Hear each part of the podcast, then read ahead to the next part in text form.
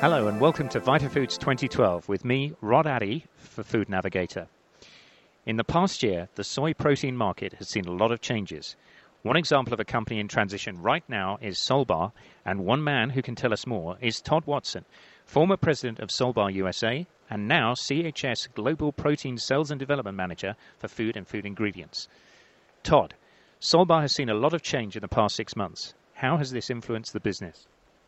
Thanks, Rod. Uh, the last six months have been exciting for us at Solbar.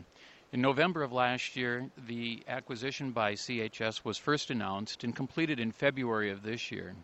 And since then, we've seen a lot of interest and a lot of scurrying about as we prepare ourselves to accept the challenges of the coming years with the creation of value added products from soy.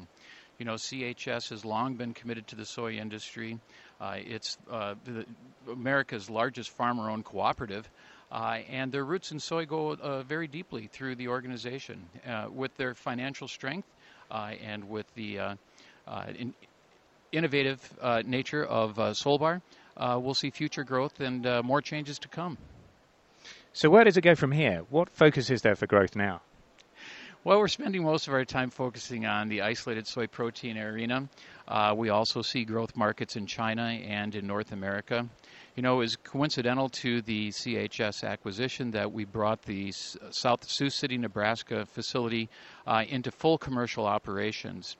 Uh, and uh, if you look at the investments that uh, have been made with Solbar and with CHS going forward, uh, I think those growth markets are obvious to everyone that uh, we see plenty of growth and opportunity, again, in China, in the North American marketplace, uh, in sports nutrition, in lifestyle nutrition, weight management, and our isolated soy proteins and our functional concentrates, functional concentrates will, will be the products for those markets.